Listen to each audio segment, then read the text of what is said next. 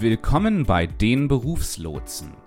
Dieser Podcast ist für Menschen, die mitten im Beruf stehen und beruflich und persönlich weiterkommen wollen. Jeden Mittwoch gibt es eine neue Episode, in der Thomas und Björn Themen besprechen, die dir helfen, deine beruflichen Ziele zu erreichen. Aber genug geplappert. Hier sind sie, die Berufslotsen. Herzlich willkommen zur Folge 48, liebe Hörerinnen und Hörer und auch natürlich äh, Hallo an meinen Podcast Mithost Björn Dobelmann. Hallo Björn. Hallo Thomas. Ja, 48, gell? Wir hätten es am Anfang nicht gedacht. Ja, genau, dass wir die 48er Marke knacken, aber bald ist ein Jahr rum und wir haben quasi fast bis auf die Sommerpause ähm, fast wöchentlich, ja, fast wöchentlich eine, veröffentlicht. Ja. Eine, eine, genau, da müssen wir dann um, ein bisschen feiern am Jahresende. das ähm, werden wir tun. Machen wir. Björn, wir haben uns vorgenommen, dass wir uns in der dieswöchigen Folge nochmals mit dem Thema äh, psychometrische Verfahren, psychologische Tests und so weiter äh, auseinandersetzen. Die Fachleute dort draußen, die mögen uns jetzt dafür nicht ans Kreuz schlagen. Wir wissen natürlich, dass so der Begriff psychologischer Test und, äh, und so weiter nicht, nicht alle von diesen Verfahren, die wir vielleicht auch heute nennen, würden sich selber als, als Test bezeichnen, wie auch immer. Äh, wir haben festgestellt, äh, dass natürlich äh, psychologische Tests eine Attraktivität auch für Menschen haben, die sich beruflich neu orientieren möchten. Und ähm, genau. dazu gleich meine erste Frage an dich, Björn. Was, was würdest du sagen? Was, was macht denn die hohe Attraktivität von, von solchen Testverfahren für Leute in der Neuorientierung aus? Ja, es ist so, Leute beschäftigen sich gerne mit sich selbst, ja, und sie wollen gerne äh, Dinge über sich erfahren, die sie vielleicht bisher noch nicht wussten. Und da können diese Tests natürlich, äh, da, da, da, in diese Kerbe schlagen solche Tests. Und ich denke mal, falls jetzt der, der ein oder andere noch nicht ganz genau weiß, von welchen Tests wir sprechen. Also das sind die Tests, die, die ihr wahrscheinlich bereits äh, gemacht habt, ja, im Rahmen von einer Einstellung bei einem Unternehmen. Ja, da werden bei Großunternehmen werden oft solche psychometrischen Verfahren eingesetzt, ähm, die überprüfen, wie ihr seid. Ja, ähm, diese Tests werden auch bei, bei Weiterentwicklungen eingesetzt. Diese Tests werden im Rahmen von, von, von Trainings werden die oft angewandt. Ja, also ich kenne das aus den, aus Führungstrainings. Da wird eben oftmals äh, irgendwo entweder so ein, so ein Disk-Profil erstellt oder ein, ein Myers-Briggs-Typen-Indikator wird dort rangezogen ähm, und da, da, da erfahrt ihr dann durch diese Tests Dinge über euch, die ihr ja vielleicht so in dieser Klarheit noch nicht gesehen habt. Ja?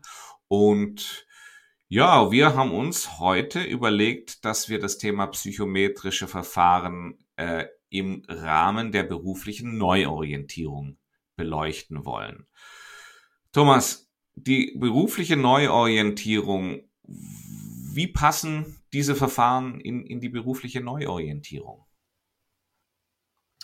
Ähm, natürlich, in dem Moment, in dem ich für mich selber die Entscheidung treffe, mich beruflich neu zu orientieren, ist es natürlich wichtig, dass ich mich mit mir selbst auseinandersetze, mit meinen Werten, mit meinen Motiven, mit meinen Stärken, mit meinen Kompetenzen, wie man das auch immer nennen möchte.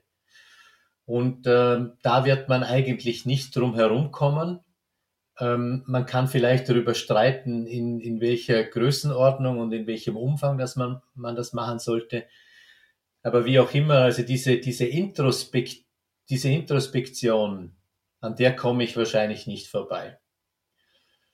Und diese, diese psychometrischen Verfahren sind natürlich auch sehr verführerisch, weil sie vielen Menschen suggerieren, dass es eigentlich einen leichten Weg zu sich selbst gibt, um sich selber zu kennen. Und das ist, glaube ich, auch das große Problem dran. Also ich bin durchaus ein Verfechter davon. Also ich finde ähm, psychologische Tests oder, oder, oder zum Beispiel, du weißt ja eh, ich verwende, für, ich verwende den, das Codeverfahren, ein, ein Verfahren, eigentlich jetzt kein Test, ein Verfahren, äh, wo es darum geht, seine eigenen Kompetenzen ähm, klarer für sich klarer zu bekommen.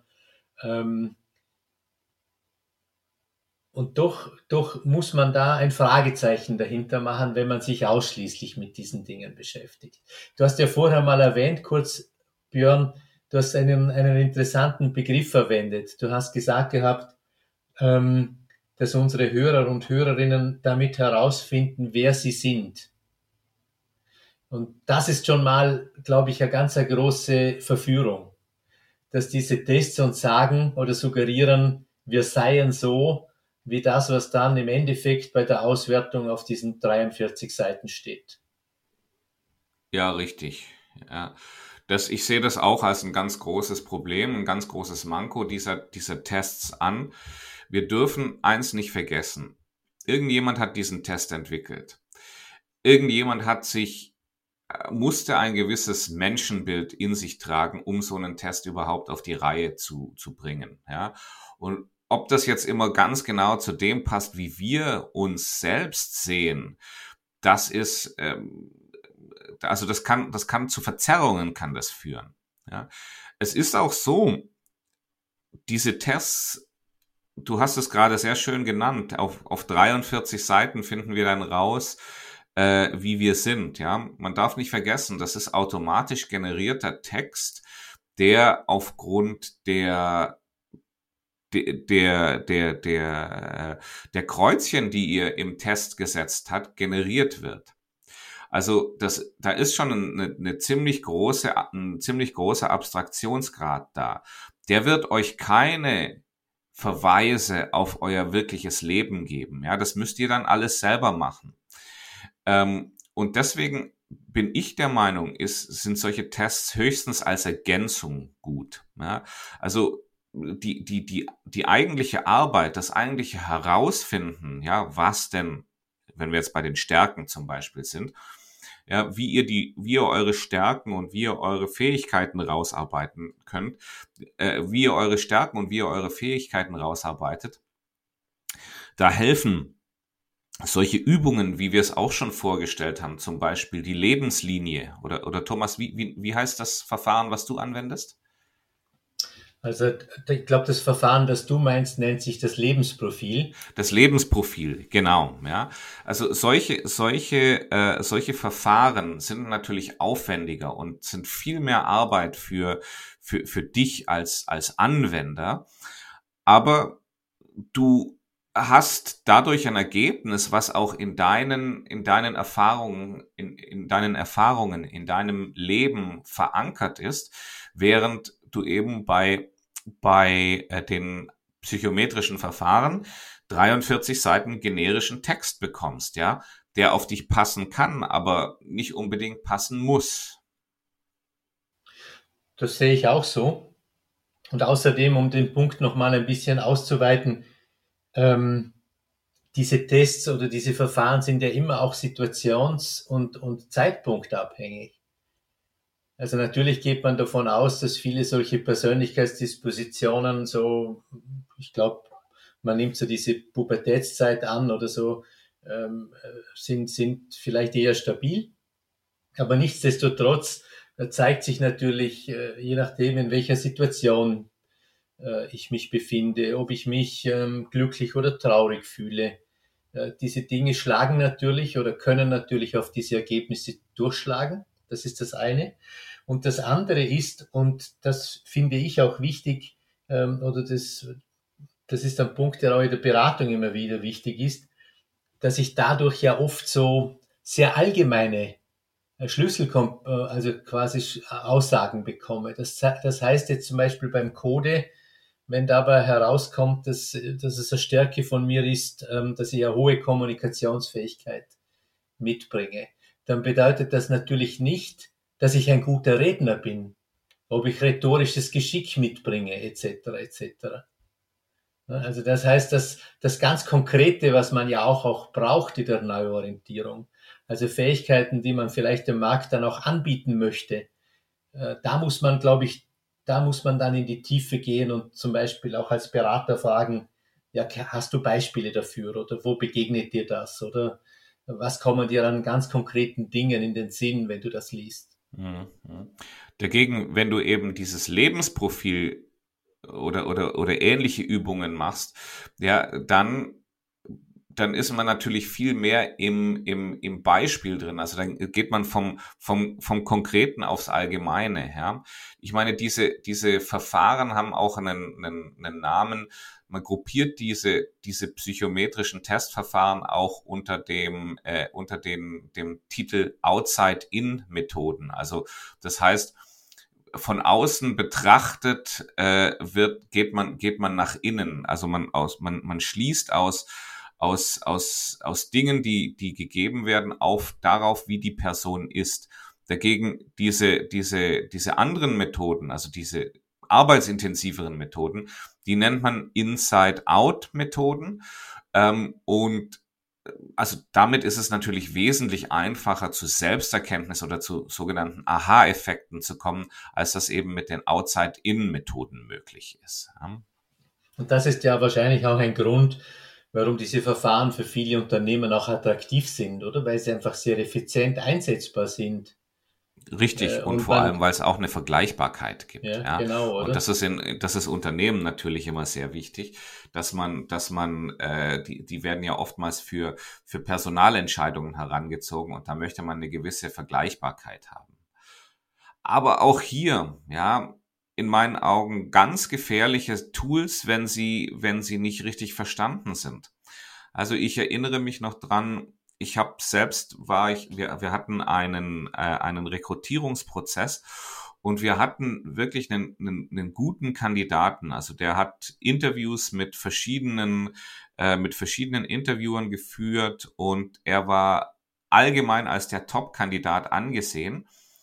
Und äh, er hat dann einen psychometrischen Test gemacht, ähm, in dem er, ja, sagen wir mal, nicht so rausgekommen ist, äh, nicht so gut rausgekommen ist, wie wir uns das aus dem Interview eigentlich erwartet hätten. Und, ähm, und da ist jemand, der, der eigentlich in den Interviews keine gute Figur gemacht hat, ist, ist, äh, ist in den Tests besser rausgekommen. Und ähm, für mich war es klar, dieses, dieses Testverfahren ist für mich ein, ein, ein Mosaikstückchen im Gesamtbild. Aber die Leute, mit denen ich eben zusammengearbeitet habe, die, denen war das nicht so klar. Die haben halt gesagt so, ja, das ist ja unsere eigene Meinung und das ist jetzt das Objektivierte, ja, und deswegen ähm, und deswegen entscheiden wir uns jetzt lieber für den Kandidaten, der uns eigentlich gar nicht so gut gefallen hat als dass wir diesen Kandidaten ranziehen, der, der uns wirklich, von dem wir glauben, dass er gut in der Rolle sein wird. Ja, da, da, da, es ist so, so, so, sobald du irgendwelche vergleichbaren Daten hast, ja, äh, wird das irgendwo als objektiv angesehen und, äh, und wird und, und, und wird höher als höherwertige Information angesehen als als Dinge, die jetzt zum Beispiel in einem eher subjektiven Prozess, wie das Interview eben ist, äh, herauskommen und, ver und, und ja, und verzerrt so eigentlich in meinen Augen das Gesamtbild. Björn, wir haben jetzt, jetzt sind wir ein bisschen so ein, ein bisschen einen Ausflug gemacht, so in die Personaldiagnostik von Seiten von Unternehmen. Ja. Ähm, lass uns doch äh, den Bogen wieder zurücknehmen äh, zum Thema berufliche Neuorientierung. Ähm, wir haben da bei der Vorbereitung uns ein bisschen umgeschaut, welche Methoden es da gibt und welche Methoden vielleicht auf dem Markt einen guten Ruf haben, die vielleicht den Leuten auch mehr oder weniger auch bekannt sind. Ähm, was würdest du sagen, was, was für Tests gibt's da? Und hast du da auch Erfahrungen ähm, im Hinblick auf Vor- und Nachteile dieser unterschiedlichen Verfahren? Also ich selber kenne, kenne äh, zwei Verfahren, die immer wieder angewendet werden. Ja, und zwar ist das einmal das, das Disk-Modell. Ähm, und auf der anderen Seite ist das der MBTI, also der Myers-Briggs Typenindikator. Ähm, ich denke, dass das sind zwei, das sind zwei recht hemdsärmelige, manche nennen es auch grobschlächtige Modelle, ja, die einfach die Gesamtbevölkerung oder die Gesamtpopulation, die wir uns da anschauen, in verschiedene Gruppen einteilen. Ja, also beim Disk-Modell zum Beispiel gibt es nur vier Gruppen ja, ähm, und und da kommt dann nachher eben raus, ich bin entweder der Gewissenhafte oder ich bin der Dominante oder äh, der der Initiative oder der Stetige. Ja, das sind so vier vier äh, die vier Gruppen, die dabei rauskommen können. Und äh, wenn ich mir anschaue, allein in meinem Umfeld, wenn ich alle meine Kollegen in vier Gruppen einteilen müsste, ja, also boah, da würde ich mich schon schwer tun. Also das, das ist natürlich ganz, ganz stark vereinfachend, wo es nur vier Typen nachher gibt. Und ich bin mir, ich bin mir nicht 100% sicher, ob das wirklich zielführend ist. Auf der anderen Seite der, der, der Myers-Briggs Typenindikator, ja, der ist auch typologisch veranlagt. Also das heißt, da kommen auch äh, nachher verschiedene Typen raus. Ja. Ähm, es gibt in, in, in, dem, in dem Verfahren sind es vier Dimensionen, an denen die Leute gemessen werden. Ja, und das heißt, ähm, du hast nachher eben äh, das, das Ergebnis 4 mal 4 sind 16. Äh, und auch 16 Typen ist noch stark vereinfachend. Ähm, Problem bei diesen Verfahren ist, sie fokussieren eben immer auf die Extreme. Ja, das heißt also, äh, wenn ich, nehmen wir mal bei, bei, den, bei dem MBTI, da gibt's einmal die Dimension äh, in, introvertiert versus extrovertiert. Und ob ich jetzt äh, 51% introvertiert bin oder 100% introvertiert bin, da macht der Test überhaupt keinen Unterschied, ja, äh, und, und sagt einfach, ich bin eben introvertiert, ja, und, und, und das ist so ein bisschen auch einer der, der, der, der Kritikpunkte an diesem Modell, ja. Ich meine, man darf, man darf bei den beiden Modellen muss man sich auch bewusst sein, also die sind, die sind in, zu Zeiten entwickelt worden, bevor die Imperie wirklich Einzug in die, äh, in die Psychologie erhalten hat. Also das sind meistens ähm, Modelle, die sich Psychologen ausgedacht haben, weil sie, äh, weil sie der Meinung waren, das sind die wichtigen Kriterien, aber das ist jetzt nichts, was, was man wissenschaftlich äh, wirklich messen kann. Hier ein Hinweis in eigener Sache. Wir lieben Podcasts. Wir lieben das gesprochene Wort. Nur manchmal, wenn wir was nicht verstehen, dann wäre es schon schön, auch was Schriftliches zu haben. Wie heißt doch gleich die im Podcast beschriebene Methode?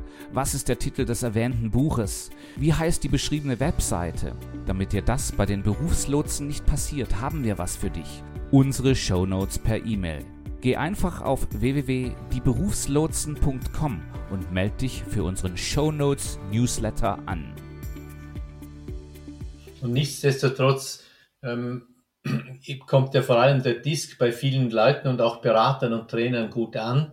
Äh, gerade deswegen, weil er Leute, Gerade deswegen, weil, weil er so einfach ja, ist, ja. Ja, und weil er Leute so, weil es einem vermeintlich ermöglicht, Leute in vier Gruppen, in vier Kategorien einzuteilen, mhm. oder? Ich glaube, Björn, wenn ich mich richtig erinnere, diese beiden Verfahren, DISC und MBTI, die fußen, glaube ich, dann auch irgendwie oder haben die jungianische Psychologie, glaube ich, als Grundlage oder diese Introversion, ja. Extroversionsgeschichte, ja. genau, weil sie beim MBTI. Ja, beim MBTI äh, weiß ich, weiß der, ich, der basiert auf dem, auf den, den Forschung, äh, auf den, Stu, äh, auf den, auf der Schule von Carl Gustav Jung. Mhm. Ja, ähm, genau. Und, und, und das ist ja, das ist ja, das ist ja doch schon etwas älter, ja, also.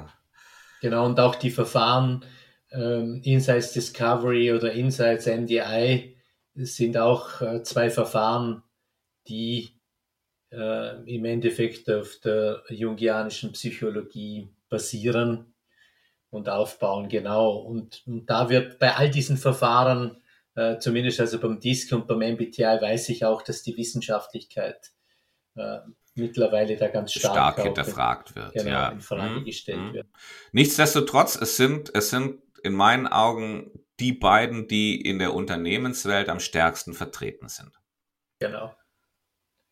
Und man kommt dann halt oft sehr zu saloppen Aussagen wie, ähm, der ist nicht extrovertiert, der kann kein guter Verkäufer sein. Aber ich weiß nicht, wie es dir geht, aber ich habe äh, durchaus introvertierte äh, Verkäufer kennengelernt, Vertriebsleute kennengelernt, von denen ich der Meinung war, die verkaufen gut auf ihre eigene Art und Weise. Also zwischen diesen beiden Elementen oder Faktoren mag es vielleicht eine Korrelation geben, aber die, oder? Im, vielleicht, wenn überhaupt, gibt es eine Korrelation. Und ich glaube, das ist der große Fehler an der ganzen Geschichte der Vereinfachung, dass man das oft kausal aufeinander bezieht, oder? Man sagt, äh, wenn du introvertiert bist, dann bist du nicht oder dann funktioniert das nicht, oder?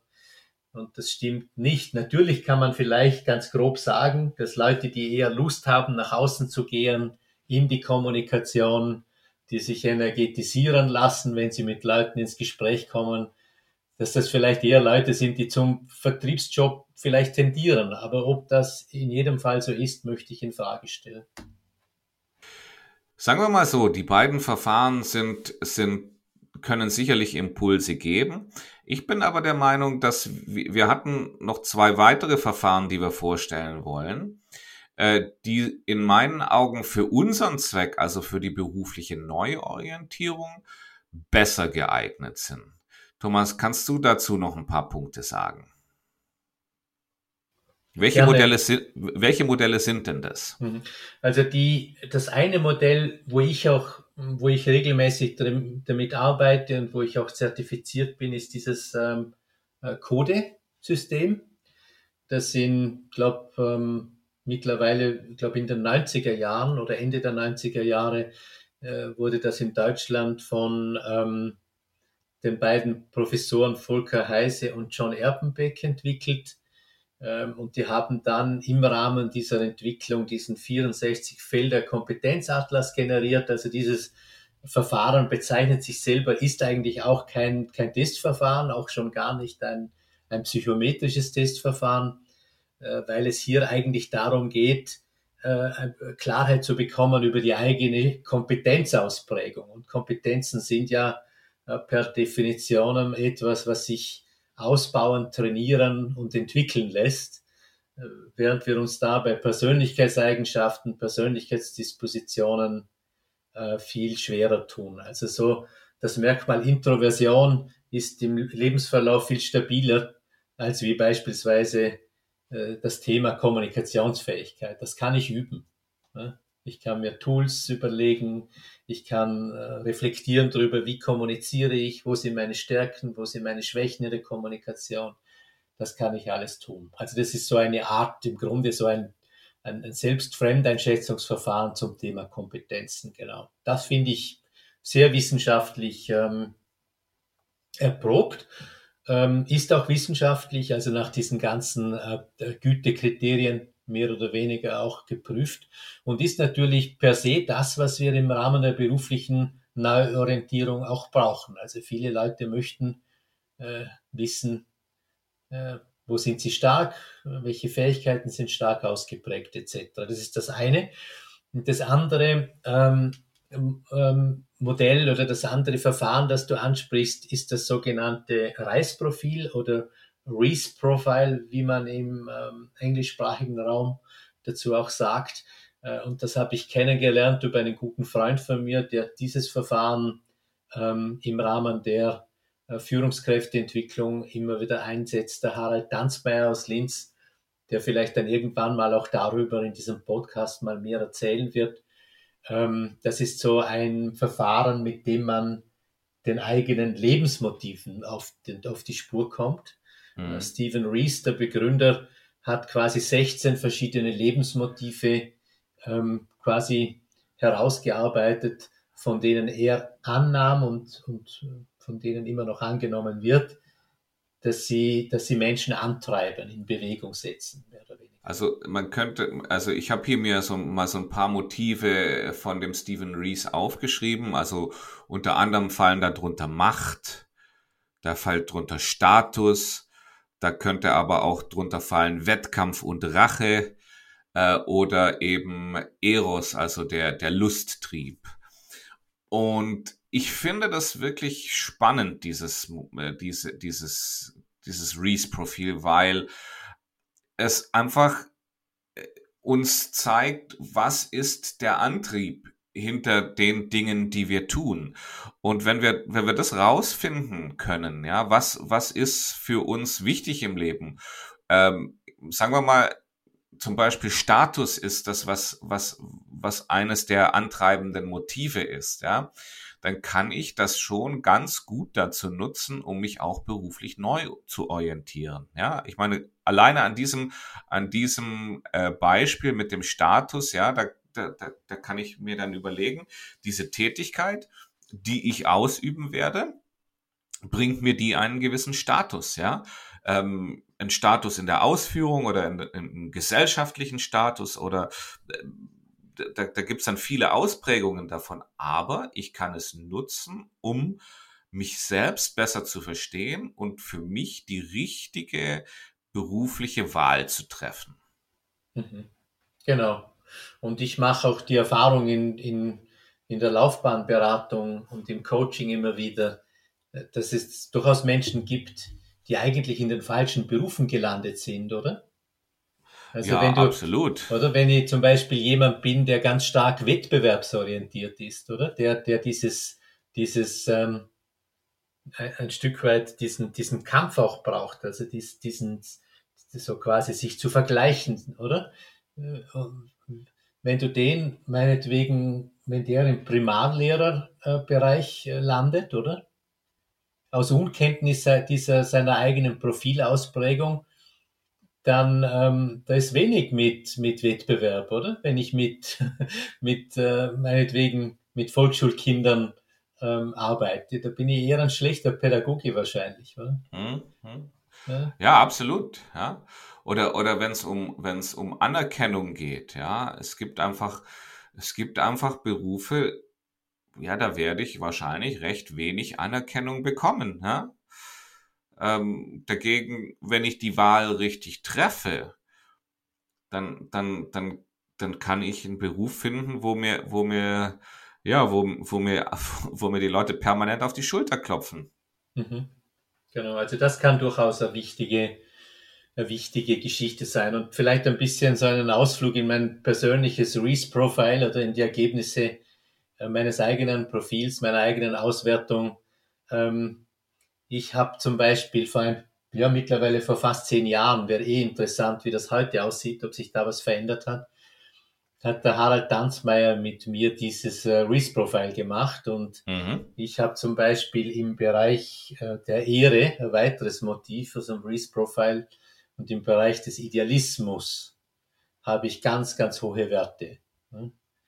Ähm, und äh, wenn ich mir da mein eigenes Leben anschaue, wenn ich mir meine eigene berufliche Aufgabe anschaue, wo es ja ganz stark darum geht, Menschen zu begleiten, für mich ist das ein großer Wert, äh, quasi Leute auf den richtigen oder dabei zu unterstützen, auf dem richtigen Platz zu landen, äh, dann ist das ähm, natürlich, bin ich an und für sich genau dort gelandet, wo ich aufgrund von meinem damals unbewussten Profil vielleicht, vielleicht auch hin hätte sollen.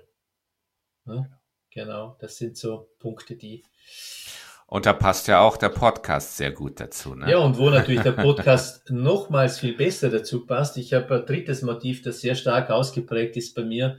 Das ist das sogenannte Neugier-Motiv.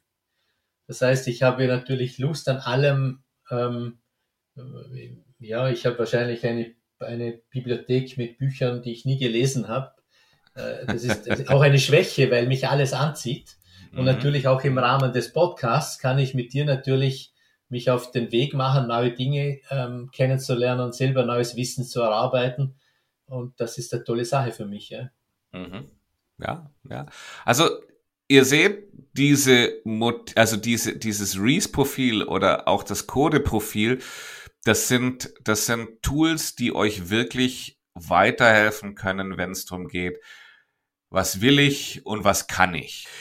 Auf eines wollten wir aber noch gerne hinweisen, Thomas. Es gibt ja, wenn ihr ein, wenn ihr einen Test macht und dann das Ergebnis bekommt und dieses Ergebnis durchlest, dann ist da gewisse Vorsicht angebracht. Warum ist es denn so, Thomas? Ja, also ich, ich weiß nicht genau, was du meinst, aber einen Punkt kann ich von mir, meiner Seite aus einbringen, oder? Es ist ganz problematisch beispielsweise, wenn man solche Tests macht, wenn man in einer, wenn man sich vielleicht in einer Situation befindet, in dem es einem wirklich nachhaltig nicht gut geht, oder? Also, oder jemand, der beispielsweise eine Depression als Diagnose bekommen hat von seinem Psychotherapeuten oder Psychiater.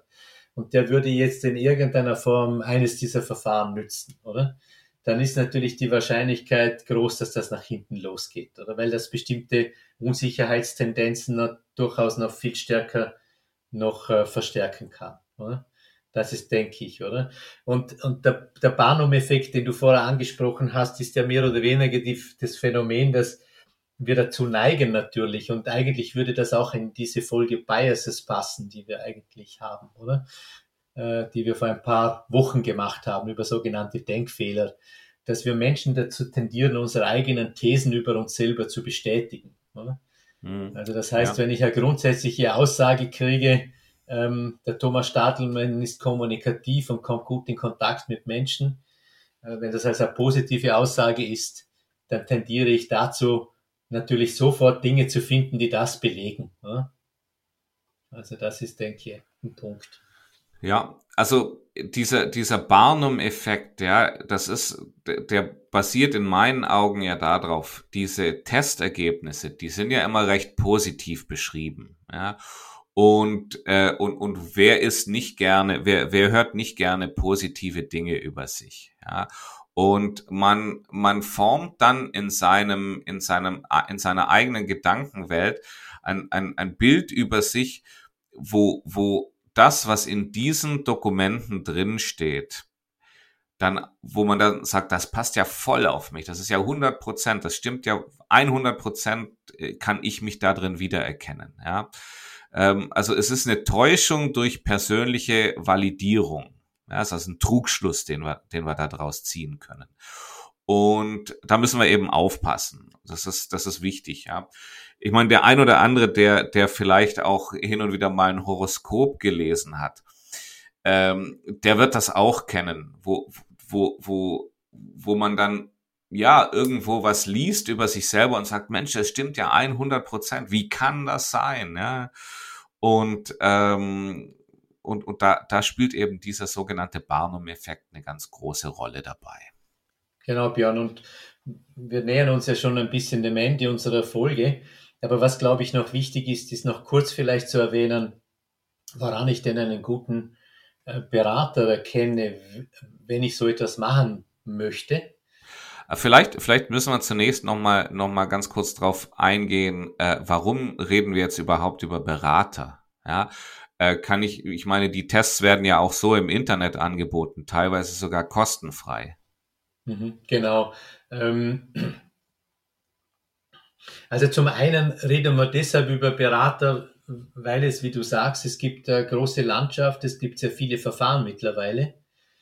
Und ähm, ein, ein, ein Teil dieser Verfahren verlangt eine Zertifizierung. Also man muss beispielsweise für das Reese-Profile muss man zertifiziert sein, für Insights Discovery muss man zertifiziert sein, etc. Für das Code-Verfahren muss man ebenfalls zertifiziert sein, um damit zu arbeiten. Und das kann auf der anderen Seite ein bisschen Qualitätssiegel sein für diejenigen, die mit, die, die damit arbeiten. Ähm, das ist so, also zumindest dann, wenn da auch eine bestimmte Wissenschaftlichkeit dahinter steckt. Ähm, und das würde ich ähm, jemandem, der zum Beispiel, ja, der so ein bezahltes Verfahren machen möchte, wie beispielsweise Code oder Read oder das RISE-Profil, äh, für den ist natürlich wichtig, dass er oder sie auch in guten Händen landet, oder? Also das heißt, ähm, und da gibt es ein paar Punkte, die denke ich wichtig sind. Nimmt sich derjenige genug Zeit für die Auswertung? Also so eineinhalb Stunden für so ein Auswertungsgespräch bis zu zwei Stunden ist wahrscheinlich realistisch, wenn man genau darauf eingehen möchte, oder? Auf die einzelnen Punkte. Hat die Person selber einen differenzierten Blick darauf? Weiß es, dass das eine, Selbst, Selbstaufnahme ist, die zeit- und situationsunabhängig ist? Ist sie sich dessen auch bewusst? oder verkauft sie das als, als äh, zeitunabhängige Wahrheit, als überdauernde Wahrheit, oder?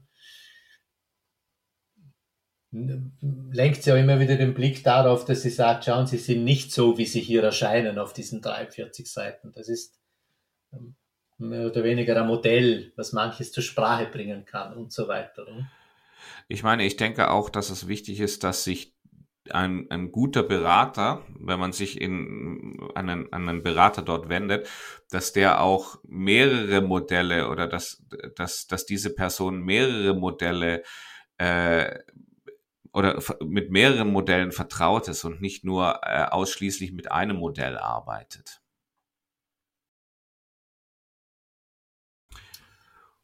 Gut, Thomas, das bringt uns dann. Glaube ich, zum Schluss. Genau, zum Schluss der 48. Episode. Wir möchten noch ganz kurz auf die Episode vom nächsten Mittwoch verweisen. Die Episode 49 dreht sich um äh, Methoden oder Prinzipien bei der beruflichen Neuorientierung. Ja, ähm, in, und ja, genau. Jetzt sag du mal was Gescheites. Wir wollen uns nächste, nächste Woche, Björn, das ist ja noch wichtig, äh, vielleicht einen kurzen Ausblick zu geben auf die nächste Folge, auf die Folge 49, ähm, mit einem Thema auseinandersetzen, was uns beiden am Herzen liegt, weil wir beide immer wieder die Erfahrung machen, dass wenn man das nicht beherzigt, dass es dann nach hinten losgeht.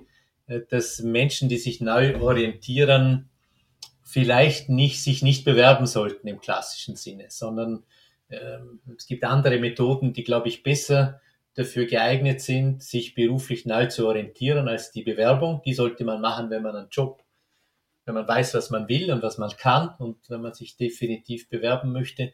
Und darum geht's. Also wünschen wir euch alles Gute. Wir bedanken uns fürs Zuhören und freuen uns, dass ihr am nächsten Mittwoch wieder mit dabei seid. Die Berufslotsen, das sind Thomas Stadelmann und Björn Dobelmann. Wer wir sind und was wir machen, erfährst du unter www.dieberufslotsen.com. Hier hast du auch die Möglichkeit, dich zu unserem Show Notes Newsletter anzumelden. Und schwupp, schon bekommst du die Show Notes zu jeder Episode direkt in dein E-Mail-Postfach. Die neueste Episode der Berufslotsen findest du immer mittwochs auf der Podcast-Quelle deines Vertrauens.